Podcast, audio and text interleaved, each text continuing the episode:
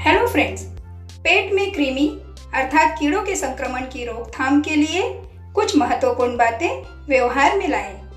नाखून साफ़ रखें और नियमित काटें। अपने हाथ साबुन और पानी से नियमित धोएँ, विशेषतः खाने से पहले और शौच के बाद।